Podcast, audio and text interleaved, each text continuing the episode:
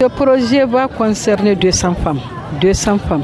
Il s'agit des femmes de la CAPO et même des, des, femmes qui ne font pas partie de la CAPO.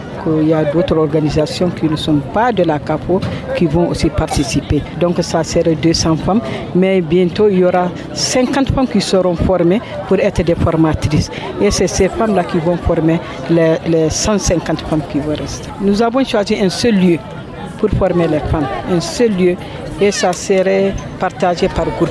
Ce projet va permettre surtout l'autonomisation des femmes. Ça permettra aux femmes de se prendre en charge.